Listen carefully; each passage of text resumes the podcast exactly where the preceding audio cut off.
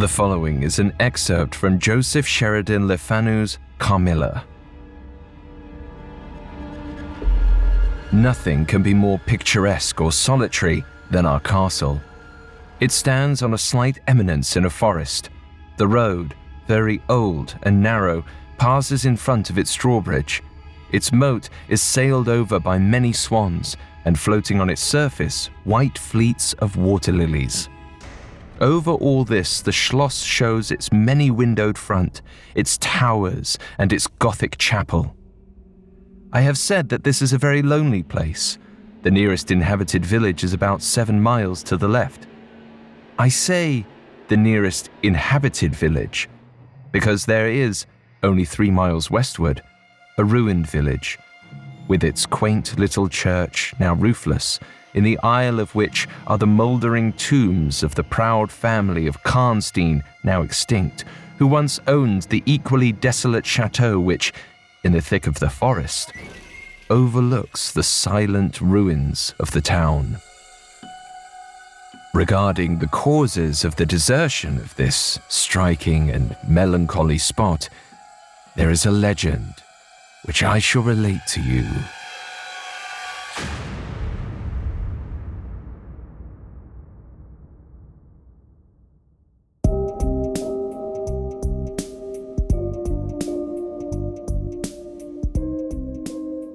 Everyone, I'm Alastair Murden, and this is Haunted Places Ghost Stories, a Spotify original from Parcast. Ghost stories have arisen from every century and every corner of the world, from the streets of Victorian Whitechapel to the temples of Japan. Whether seated around the campfire or curled up with a pair of headphones, we return to them time and again to feel our skin crawl and our hearts race. Episodes of Ghost Stories are inspired by classic short stories from some of history's greatest authors. The following version is our own unique take. It may feel familiar in some ways and different in others. We hope you enjoy it. You can find episodes of Ghost Stories and all other Spotify originals from Parcast for free on Spotify.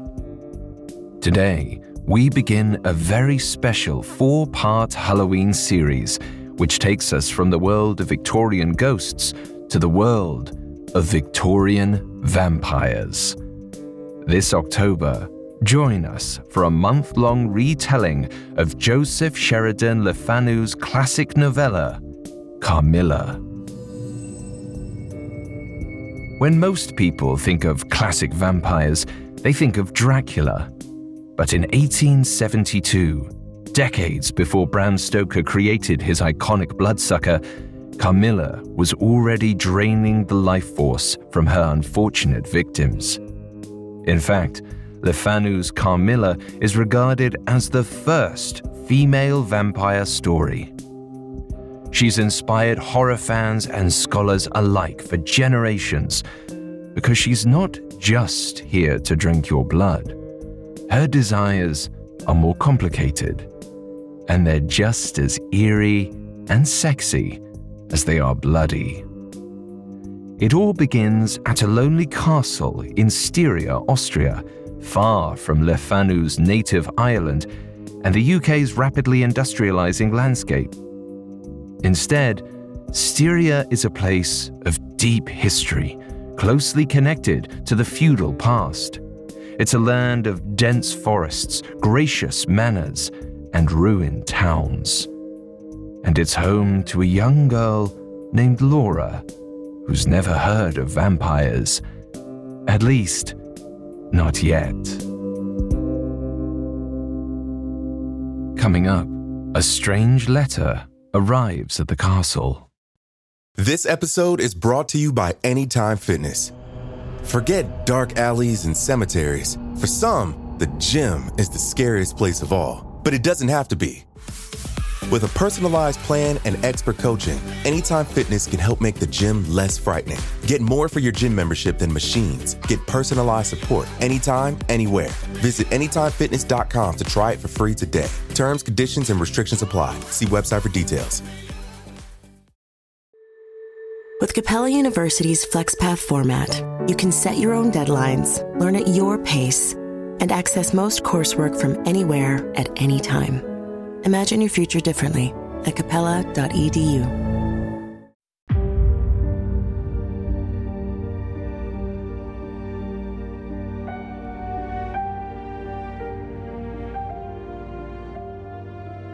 It was twilight.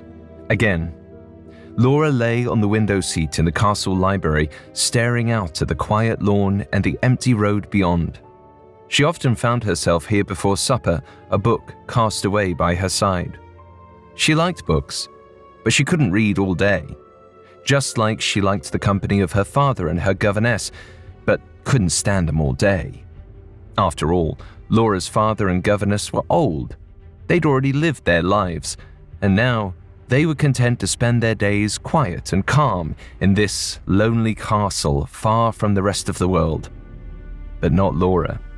She was 15, and she longed for a different life, one full of friendship, adventure, and romance. So she lay in the window seat, stared into the distance, and dreamed. Dreamed of the nearest town with its shops and cafes seven long miles away dreamed of things she'd never known at all, like galas and princes and pretty girls her age to gossip with.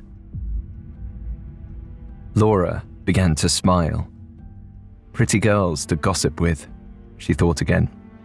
No need to dream of that anymore. At least, not for much longer. Because soon, a young lady was coming to visit. Laura flung her legs over the window seat and paced around the library, looking at the portraits of long gone relatives on the walls. Would her new companion look like any of them?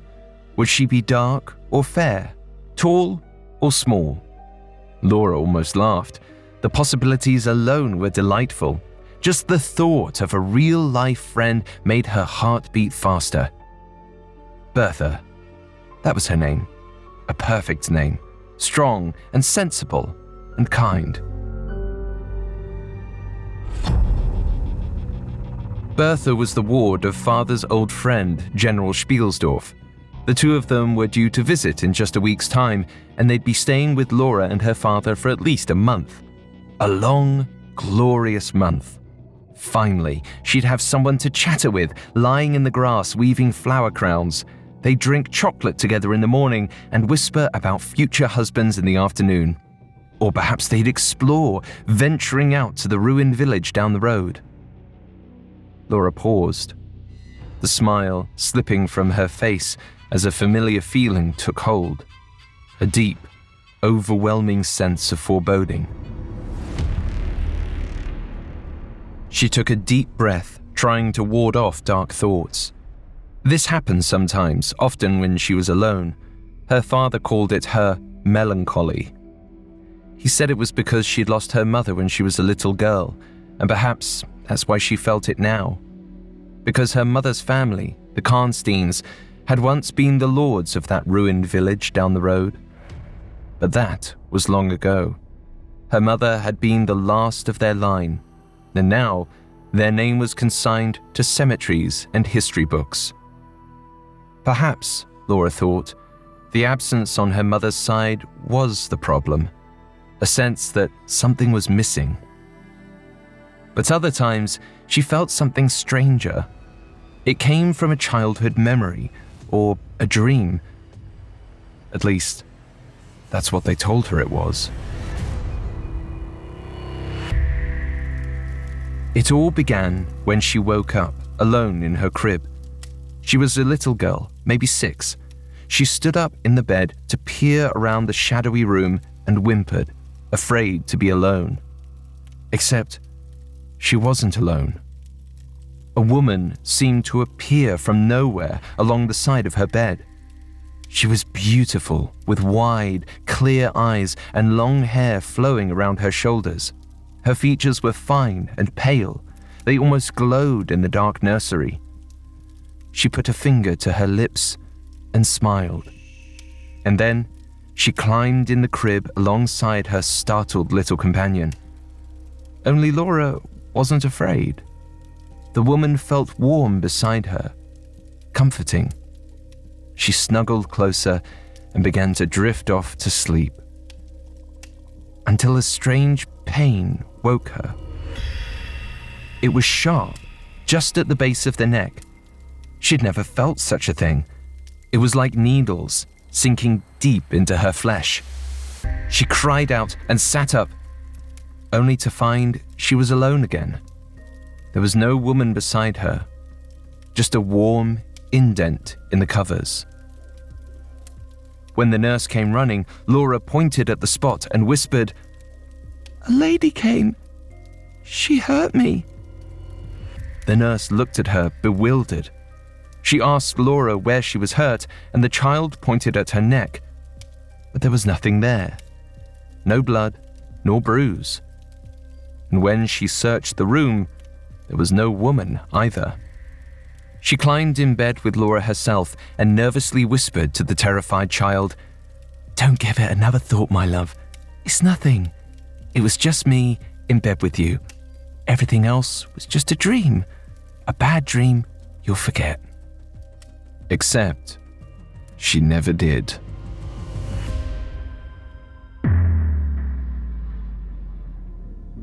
A shiver ran down Laura's spine.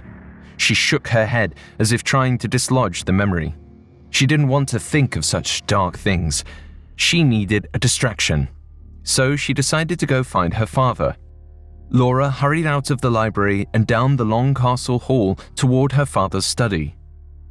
But when she pushed open the carved oak door, she didn't find the reassuring smile she expected. Instead, a somber face greeted her. Laura, my love, I'm glad to see you. I was just going to look for you. I'm so sorry, but I've received some bad news.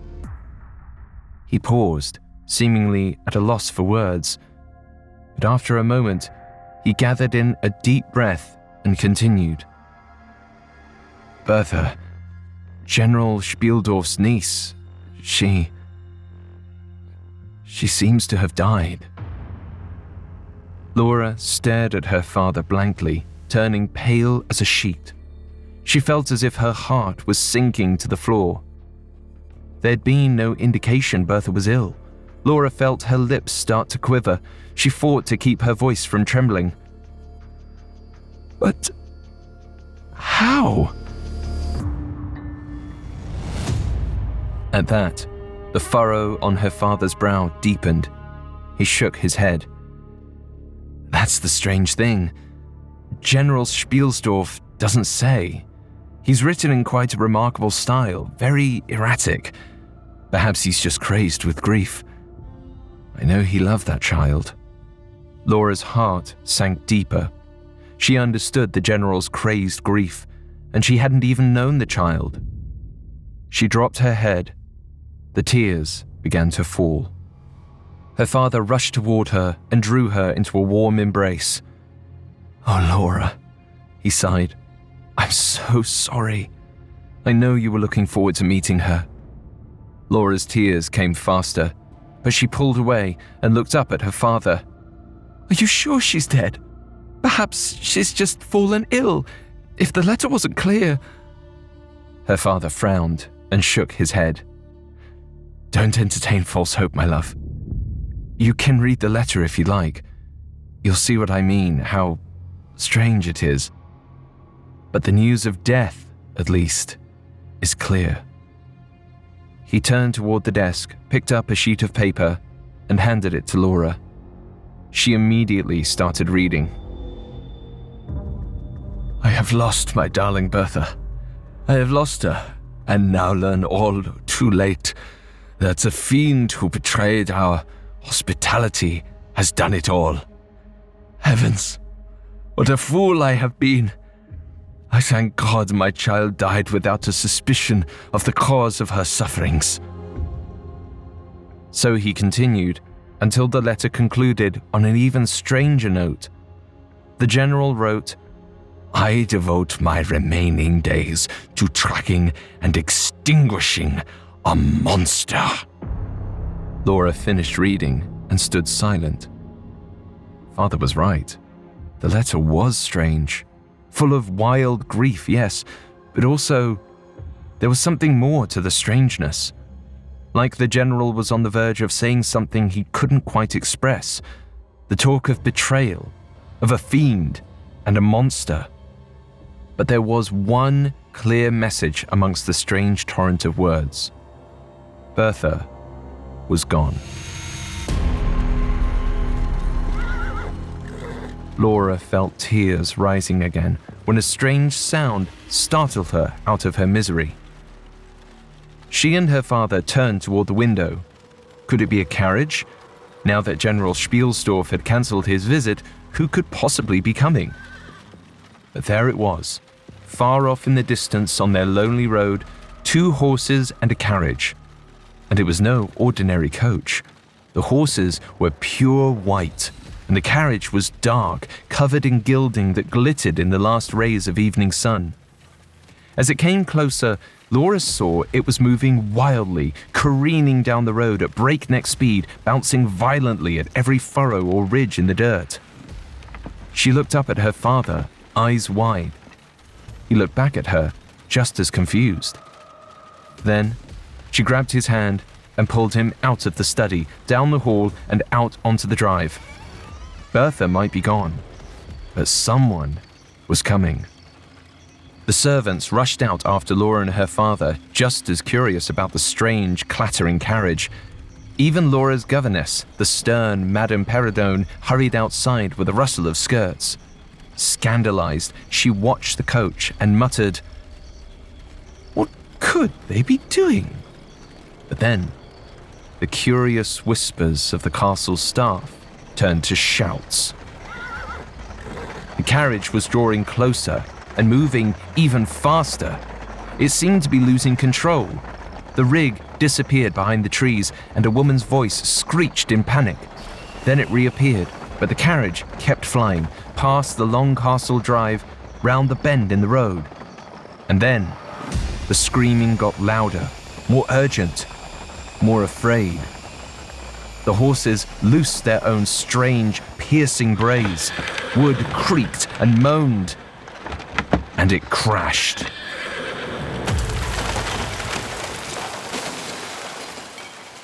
Coming up, the carriage's mysterious passengers. It's October 20th, 2018, one day until the end of the world. I'm on the compound of a secretive religious organization, interviewing a longtime member. Their leader has predicted that tomorrow will be the beginning of the apocalypse. The prediction? Yes, I am prepared. It will purify life from a lot of illusions. When I started working on this story, I was hoping to profile a unique apocalyptic group that had survived through many failed doomsday predictions. But the end of the world was just the beginning. The only way to get to heaven was to allow him sexual activity with me. I didn't specifically give my consent. I was frozen at the time the angels, they arranged it that he is supposed to have sex with his students. He is an amazing teacher, and also he's a sick. F- this is Revelations, a Spotify original from Parcast, premiering Sunday, October 3rd. This episode is brought to you by Anytime Fitness. Forget dark alleys and cemeteries. For some, the gym is the scariest place of all, but it doesn't have to be. With a personalized plan and expert coaching, Anytime Fitness can help make the gym less frightening. Get more for your gym membership than machines. Get personalized support anytime, anywhere. Visit AnytimeFitness.com to try it for free today. Terms, conditions, and restrictions apply. See website for details. Now, back to the story. Laura watched in horror as the strange carriage flew off the road in a tumble of wood and horse hooves and crashed into a tree. Madame Perrodon gasped and clutched Laura to her chest, holding her back from the wreckage. Laura's father, meanwhile, raced to the scene. Two wheels had flown off the coach, and the horses, now severed from their reins, galloped down the road, spooked. But somehow, the carriage itself was intact. A moment later, a handsome woman dressed in black velvet climbed out unscathed. Laura's horror turned to fascination. This woman was as grand as her rig. It wasn't just her gown, though. there was something in the way she carried herself, and Laura's father seemed to feel it too. He gave a little bow as he approached, then breathlessly asked if she was all right. The woman let out a deep, exhausted sigh. Strange, Laura thought, given the circumstances. Wouldn't she be more panicked? Her father, meanwhile, didn't seem to notice anything odd. He simply looked obliging and concerned as the lady began to speak. We've been traveling much too fast, I'm afraid. I'm all right, but my daughter has suffered a shock. Poor thing is still in the carriage. She's delicate, too delicate for this trip. Oh, what shall we do? With that, the woman raised her hand to her brow and turned away from Laura's father. Laura, meanwhile, felt a sudden urge to run up to the carriage and peer through its window. The woman had a daughter? She'd have to be a young lady, perhaps around Laura's own age. But Madame Perrodon was still clutching her tightly, so Laura stayed put. Surely the girl would emerge.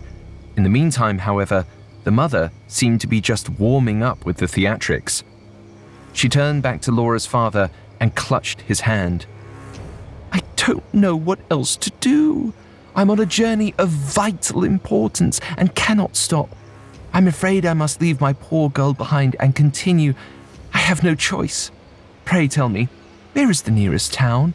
I'll leave her there until such time as I can return. At this, a thoughtful look came onto Laura's father's face. He glanced rapidly from the carriage to Laura and then gave a decisive nod. The nearest town is not near at all, and no place for a young lady to stay without her mother, regardless. Please, allow us to take your daughter in to recover at our castle. We'd be delighted for a guest. I'm afraid we've been disappointed by lost company lately. Here, he glanced at Laura once again, whose eyes were widening with excitement. Was he really going to let this girl stay? They didn't know who these people were, but her father seemed convinced they were gentlefolk, and she couldn't disagree. At least, the mother appeared to be a lady, if a bit, well, a bit dramatic. Laura's eyes darted toward her. The mother looked intrigued by the invitation. She tilted her head theatrically but thoughtfully. Then she beckoned Laura's father closer, placed a hand on his shoulder, and began to whisper in his ear. Laura looked on, her heart beating faster. What could she be saying? She watched her father's face as he furrowed his brow and began to nod slowly. By the time the woman finished her whispering, the scene around them began to whir into action. The coachman retrieved the horses and set about attaching the wheels. The woman climbed back through its gilded door. And then, as darkness began to fall, another figure stepped gingerly out of the carriage. Laura felt her breath catch in her throat. The girl. She couldn't see her face in the dim light, but just as she stepped forward, ready to greet their new guest, her father caught her eye. He gave a tiny shake of his head. Not yet he whispered softly. Then, however, he smiled, a twinkling, happy smile. And as the white horses were put to the road, he gestured to Madame Perrodon. Take the girl up to the green room, Madame Perrodon, next to Laura's chamber. She needs rest for now. Then, just like that, the woman in black thundered off down the road as abruptly as she'd arrived. And her daughter was ushered up the drive into Laura's home before anyone had even seen her face. For the next hour, Laura paced around the castle, desperate to meet their visitor. Her despair from the news about Bertha felt like a distant dream. It had been thoroughly replaced by excitement and anticipation. Everything she'd longed for was waiting upstairs in the green room friendship, excitement, the promise of endless happiness. Still, her father was stern. Their guest had suffered a shock and would sit with Madame Perrodon for now. The lady needed to sleep. This was a question of health, he told Laura. Laura couldn't argue too much. After all, she didn't want another potential friend to die. She swallowed, a touch of darkness rising into her mind. No, certainly not. The thought was too terrible to even entertain. So she tried to distract herself. She knew every long, stony corridor of the castle by heart, every candelabra and every candle, every carved fireplace and every painting on the walls. But tonight, she looked at them differently, critically, wondering what their guest would think of them, what she'd say about them, whether she'd like it here.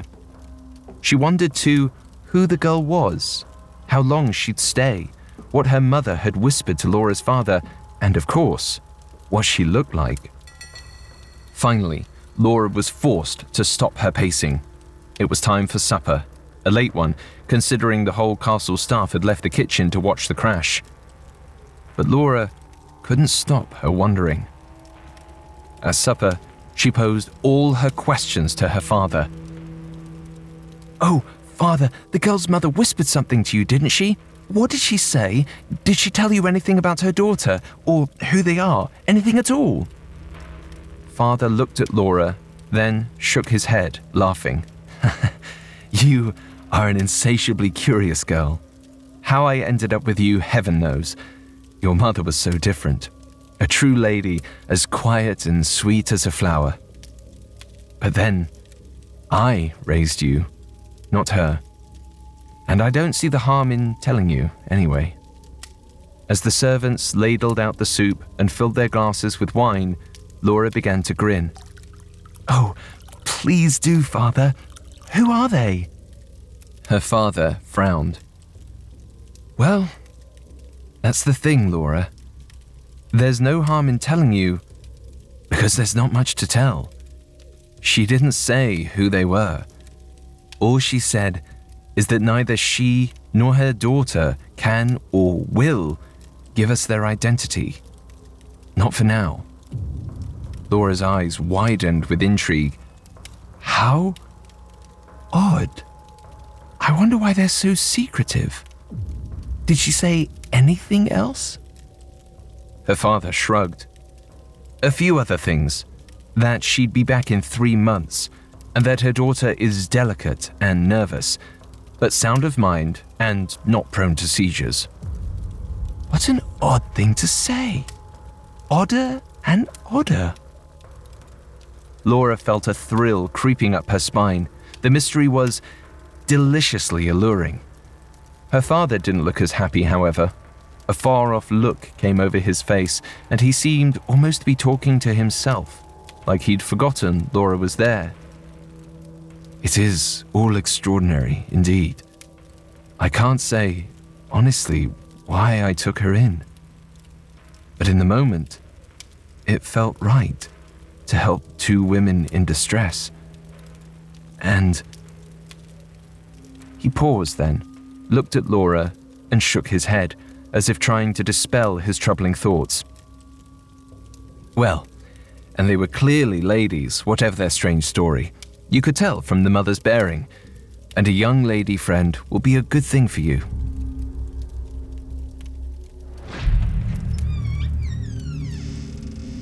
Just then, Madame Perrodon entered the dining room. Good evening. Pardon the interruption, but I wanted to report on our little charge. Madame's normally stern face was illuminated by a rather shocking grin. Laura couldn't help but stare. She looked almost moony, like a young woman beguiled by a lover. And she seemed to be giggling. It's such a good report, after all. She's just a delight, the prettiest creature in the world. Here, she looked at Laura and seemed to remember herself. She cleared her throat and started to speak more seriously. Well, Laura, it's true. Even prettier than yourself, I dare say, and that's saying something indeed, my beauty. She's around your age, too. She's sleeping now, quiet as a mouse. Such a delicate face. Well, you'll see. She's just suffered a shock, is all. She'll be ready for company in the morning. Laura wasn't offended that the girl was more beautiful than she. After all, she knew it wasn't boastful to think she was lovely to look at. Everyone agreed. So, if this girl was more beautiful, she had to be very extraordinary indeed. Her excitement mounted after supper as she climbed the stairs up to her chamber, and soon there was just a wall between her and their guest. It was almost unbearable trying to sleep. She tossed and turned, imagining the girl's face a million different ways, her languid, quiet limbs tangled in their sheets. Laura pressed her hand against the cold plaster behind her pillows. But finally, even her churning mind went dark, and she fell into a fitful sleep.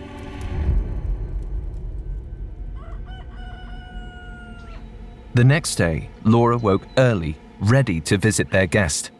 She arrived at the breakfast table, beaming, and eagerly slurped her chocolate down, spilling a few drops on her dress.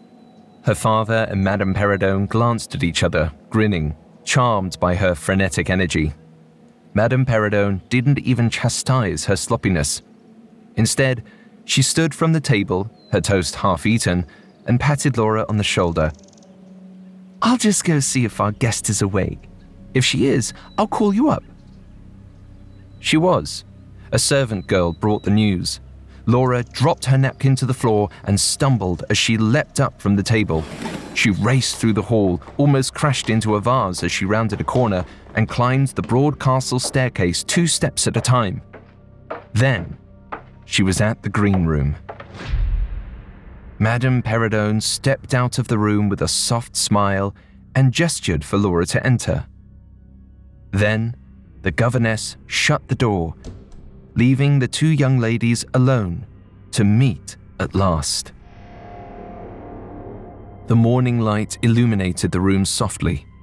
Laura took a few tentative steps forward, suddenly as nervous as she was excited.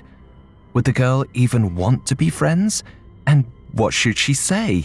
How did you introduce yourself to someone so mysterious and possibly so important? Her first real friend. Before she could decide on a greeting, a lilting, musical voice wafted from the bed. Laura, I'm Carmilla. I'm so pleased to meet you. Laura took a few more steps, her breath wavering with anticipation.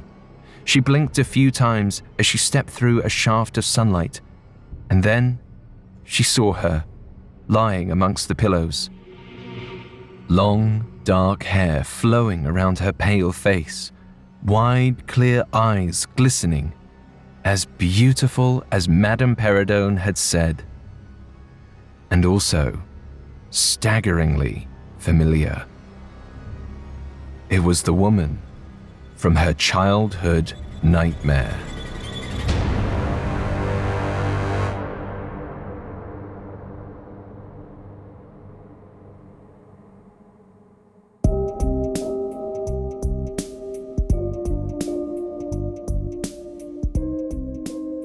Thanks again for tuning in to Haunted Places Ghost Stories. We will be back on Thursday with part two of our Halloween special on Joseph Sheridan Le Fanu's Carmilla. You can find more episodes of Ghost Stories and all other Spotify originals from Parcast free on Spotify. See you on the other side. Haunted Places Ghost Stories is a Spotify original from Parcast. It is executive produced by Max Cutler, sound design by Russell Nash, with production assistance by Ron Shapiro, Trent Williamson, Carly Madden, and Travis Clark.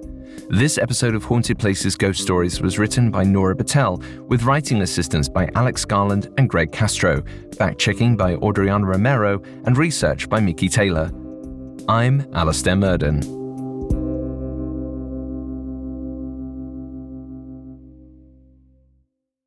The only way to get to heaven was to allow him sexual activity with me. These are not the people that you would normally associate with a cult. Do you think I need to be worried for my safety? I definitely think you should be prudent. This is Revelations, a Spotify original from Parcast, premiering Sunday, October 3rd.